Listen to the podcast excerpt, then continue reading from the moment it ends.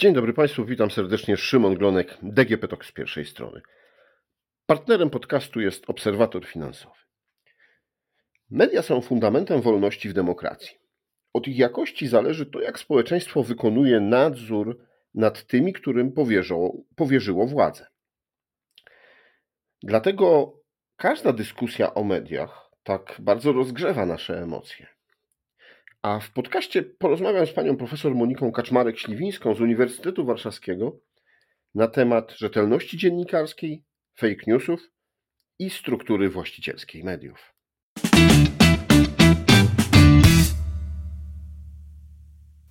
Dzień dobry. Dzień dobry panie redaktorze, dzień dobry państwu. Pani profesor e, przez e, wiele lat e, w debacie publicznej pojawiają się takie hasła, takie teksty, że Państwo reprezentujecie jakieś tam media, do kogoś należące. Tutaj padają różne narodowości albo różne osoby, które są właścicielami mediów. I dlatego jakiś polityk nie chce z takimi mediami rozmawiać, albo właśnie z takimi rozmami, mediami bardziej chce rozmawiać. Czy to, że jakaś korporacja medialna, jakaś firma medialna należy do danej innej korporacji albo jest powiązana z kapitałem tej czy innej narodowości, ma takie duże znaczenie w tym, jaki przekaz medialny jest e, w danych mediach? Trudne pytanie i na pewno na dłuższą rozmowę. Może mieć znaczenie i bardzo często będzie mieć znaczenie. Natomiast to, że ma znaczenie, nie oznacza, że to jest źle. Tak? Jeśli będzie mm, jasno i wyraźnie podkreślać, jakim jest medium, na przykład jaką jest gazetą, czy jaką jest telewizją, e, i będziemy o tym jako odbiorcy informowani, to też będziemy mieli świadomość, z jakiej perspektywy powinniśmy pozyskiwać informacje. Tak? Czyli będziemy wiedzieli, co ja z tą informacją, dlaczego ona jest przedstawiona w takiej optyce i co ja powinnam z tą informacją teraz zrobić, e, biorąc pod uwagę, że na przykład właśnie bardzo ufam temu medium albo nie mam zaufania do tego medium. Są media, które wprost to określają, tak? Piszą na przykład o sobie, że jesteśmy, no załóżmy, dziennikiem, tygodnikiem o profilu ekonomicznym czy ekonomiczno-prawnym, one często są tutaj połączone, czy też społeczny jest dodawany mm, i jesteśmy sprofilowani jako na przykład konserwatywno-liberalne. I wtedy, jeśli ja jako odbiorca kupuję albo oglądam materiały dziennikarskie, które są umieszczone właśnie w takim medium i wiem, jaki tam jest profil, to też z odpowiednią optyką pozyskuję za, za, pożeram, że tak powiem, te materiały e, i też odpowiednio e, do nich podchodzę. Także oczywiście będzie to miało wpływ i może to mieć wpływ na, e, na to, jak materiał sam w sobie będzie skonstruowany, ale to nie musi oznaczać złej jakości tego materiału. Mhm. Czyli rozumiem, że z perspektywy własności, do kogo należą media, najważniejsze jest to, żeby one też jasno e, komunikowały. E, tak, e, należymy do takiej grupy medialnej, jesteśmy medium, które zajmuje się sprawami politycznymi, a my jesteśmy medium, które zajmuje się sprawami gospodarczymi, i wtedy odbiorca ma jasną mm, deklarację i może sobie wybrać, OK, te sprawy mnie nie interesują, albo taki punkt widzenia konserwatywno-liberalny, lewicowy, chadecki e, nie interesuje. Albo będę pozyskiwać, będę kupować czy oglądać dane medium właśnie dlatego, że wiem, że ma inny punkt widzenia od mojego i chcę e, skonfrontować, tak? Chcę wyjść z takiej strefy komfortu e, informacyjnego, który tylko mnie głaszcze, mówi bardzo dobrze myślisz, bo tak samo myślisz jak to medium, które lubisz i, i wtedy będę je pozyskiwać. Ja tutaj może przewrotnie trochę odwrócę naszą rozmowę na moment. Bardzo często słychać taką opinię o mediach, i komercyjnych, i publicznych, akurat na rynku polskim. Tutaj zależy, którą stronę odbiorców ruszymy, bo mamy bardzo mocno spolaryzowaną scenę, e, że to medium to jest tylko propaganda. Natomiast e, jeśli sięgniemy sobie do teorii, to zobaczymy, że propaganda ma trzy kolory i mówimy o tym, że jest propaganda biała, szara i czarna. Mówimy, że jest propaganda biała, czyli taka, w której ja będę znała nadawcę przekazu i w której będę znała, on mi powie o tym, jakie są cele jego przekazu, czyli dlaczego on mówi mi o tym i w taki sposób i dlaczego chce oddziaływać na mnie jednostronnie, bo, bo, propaganda jest jednostronnym przekazywaniem właśnie w taki sposób. Tak? Czyli jeśli byśmy teraz tak na moment odeszli od tego abstrakcyjnego myślenia i powiedzieli sobie, jeśli medium mi powie właśnie, że będzie do mnie mówić w taki sposób i takie są jego cele i to będzie chciało mi wytłumaczyć i w taki sposób, to ja jako odbiorca wiem na czym stoję. E, więc e, samo, samo w sobie tutaj to jak gdyby nie musi być związane na przykład z brakiem rzetelności czy z brakiem profesjonalizmu, mm, profesjonalizmu dziennikarskiego.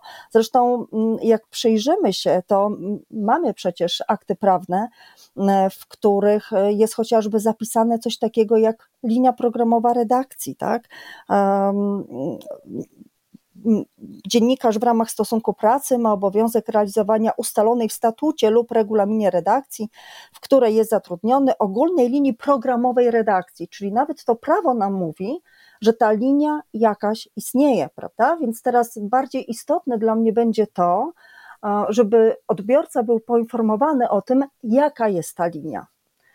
Czy ja mogę spodziewać się i dlaczego mogę spodziewać się określonych treści, bo wtedy będę, jeśli będę świadomym odbiorcą, to jest kolejna sprawa edukacja medialna, jeśli będę świadomym odbiorcą, to będę wiedziała właśnie, jak się z nimi obchodzić, jak je przyjmować.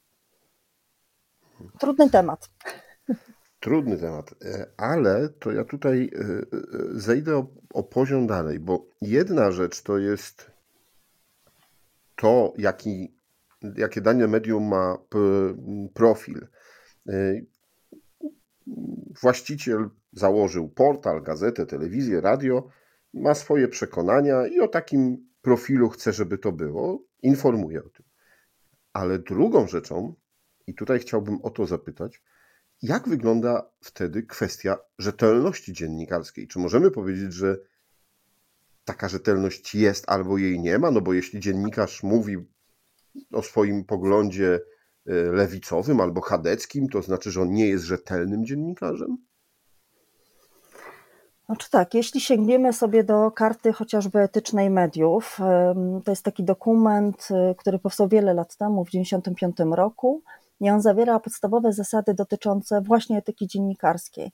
No to jeśli sięgniemy sobie do tej karty, to tutaj będzie wymienionych kilka takich zasad, siedem dokładnie. Zasada prawdy, obiektywizmu, oddzielania informacji od komentarza, uczciwości, szacunku, tolerancji, pierwszeństwa dobra odbiorcy, bardzo istotne, wolności i odpowiedzialności. Tak? Więc jeśli materiał będzie przygotowany zgodnie z tymi zasadami i nie będzie naruszał tych zasad, to nie znajdziemy prawdopodobnie żadnego punktu, żeby zakwestionować mm, wartość y, rzetelności tego materiału, tak?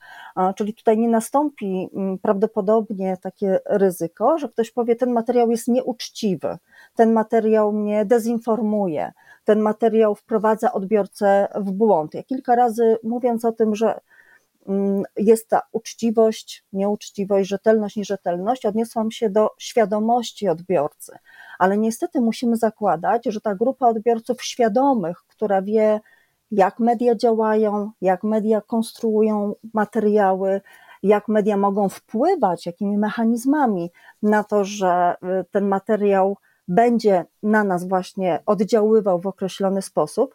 O tym nie wszyscy odbiorcy wiedzą. Natomiast część odbiorców, szczególnie tutaj te grupy mm, starszych odbiorców, ma takie przeświadczenie wciąż jeszcze, że jeśli coś było w mediach, jeśli o tym powiedział osoba, która mówi o sobie per dziennikarz, to znaczy, że to jest prawda, to zostało zweryfikowane, to zostało sprawdzone y, i tak dalej. Tak? Młodsze pokolenie trochę inaczej, bardziej krytycznie do tego podchodzi, ponieważ już słyszało o dezinformacji, już słyszało o różnych zabiegach, y, jest w zasadzie otoczone dzisiaj, można powiedzieć, różnymi fake newsami, które może jeszcze nas nie zalewają, chociaż może zalewają nas, bo statystyki pokazują, że, że część osób deklaruje, że 60% informacji, które ich otacza, to są informacje nieprawdziwe, prawda? Czyli ta przestrzeń, w której my będziemy żyć, będzie związana z tym, jak ten materiał jest przygotowany, Mm, i będzie leżała w wartościach i właśnie tego dziennikarza, i też wartościach, y, które są wartościami redakcji, a one wszystkie muszą być, y, że tak powiem, zgodne i spójne z prawem, tak? Czyli nie mogą tutaj naruszać tego prawa, które nas y, obowiązuje, czy które redakcję obowiązuje. E, no dobrze, tylko w takim wypadku, jak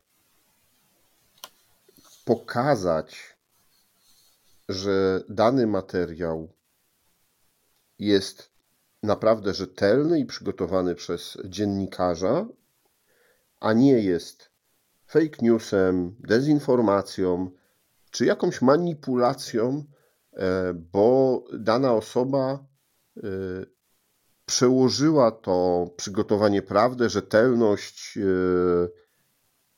dobro swojego słuchacza nad jakiś interes, o którym głośno nie mówi.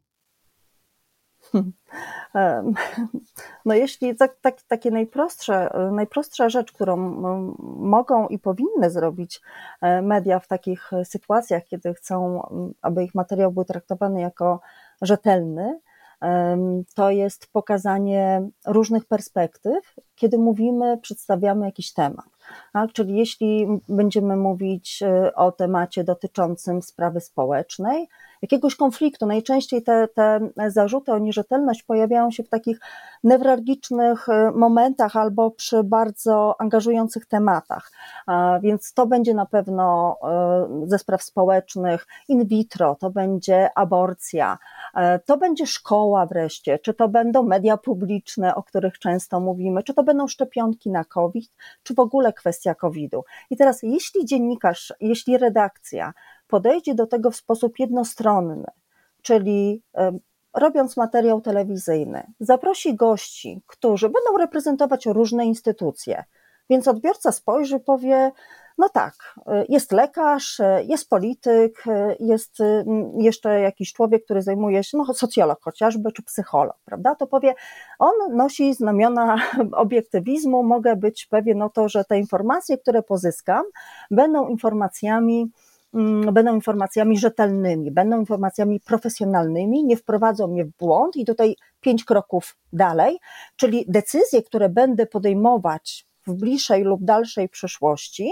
mam wrażenie jako odbiorca, że będę podejmować na podstawie danych, które są przedstawione rzetelnie, ale tak wcale nie musi być, ponieważ nawet różne zaproszone instytucje mogą prezentować ten sam punkt widzenia.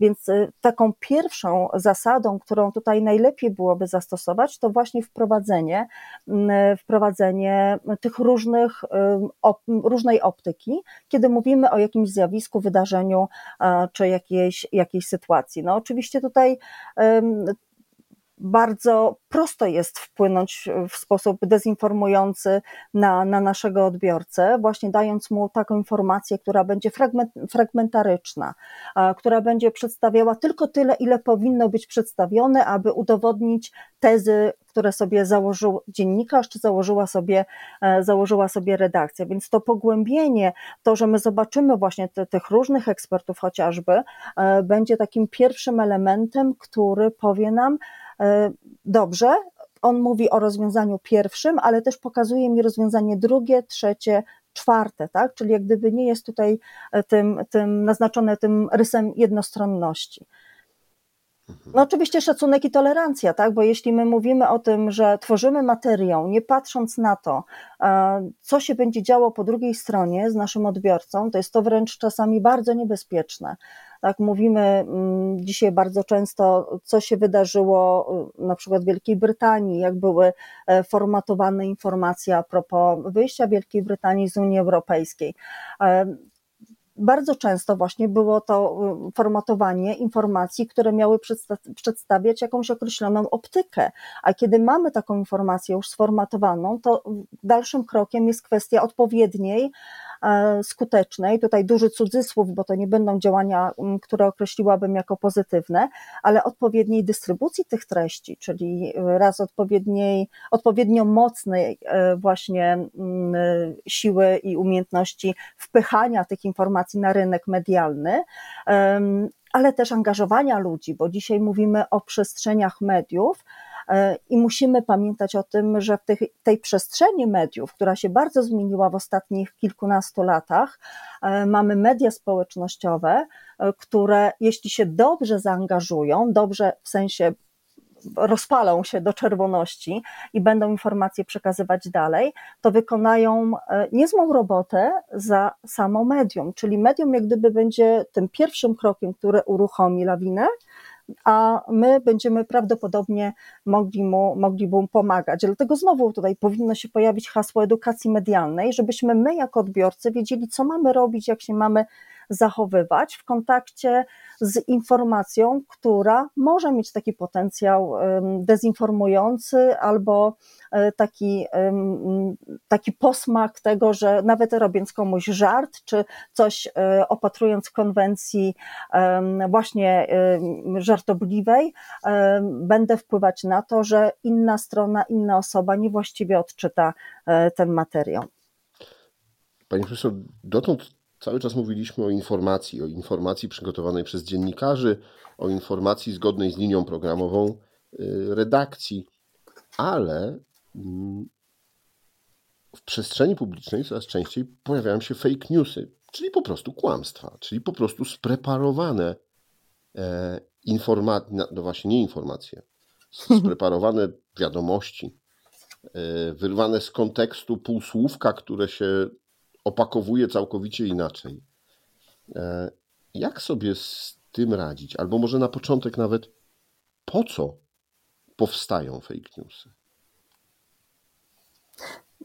Kolejny, kolejny duży temat. Y, generalnie, kiedy mówimy o fake newsach, mm, to szukamy, jakie mogą być rodzaje e, tych informacji, które właśnie e, no, mają taki posmak, że będziemy mówić o nim E, że są to informacje, które nie są informacjami mm, prawdziwymi. Tak? Będziemy posługiwać się takim pojęciem, że mm, są to informacje fałszywe, albo też nieprawdziwe komunikaty, albo też wiadomości, przekazy czy treści, czyli tutaj poszerzamy jak gdyby sobie obszar e, tej definicji fake newsy, ale zastanawiamy się, jakie są rodzaje, więc na pewno to mogą być jakieś nieprawdziwe, zmyślone opowieści, ale to nie zawsze się sprawdza, ponieważ mimo tego, że nawołuje do edukacji medialnej, to my przez y, sam fakt przebywania jednak w mediach, korzystania z mediów, bycia coraz bardziej aktywnymi użytkownikami mediów, jednak nabywamy jakiejś odporności na fake newsy, więc takie nieprawdziwe, całkowicie zmyślone opowieści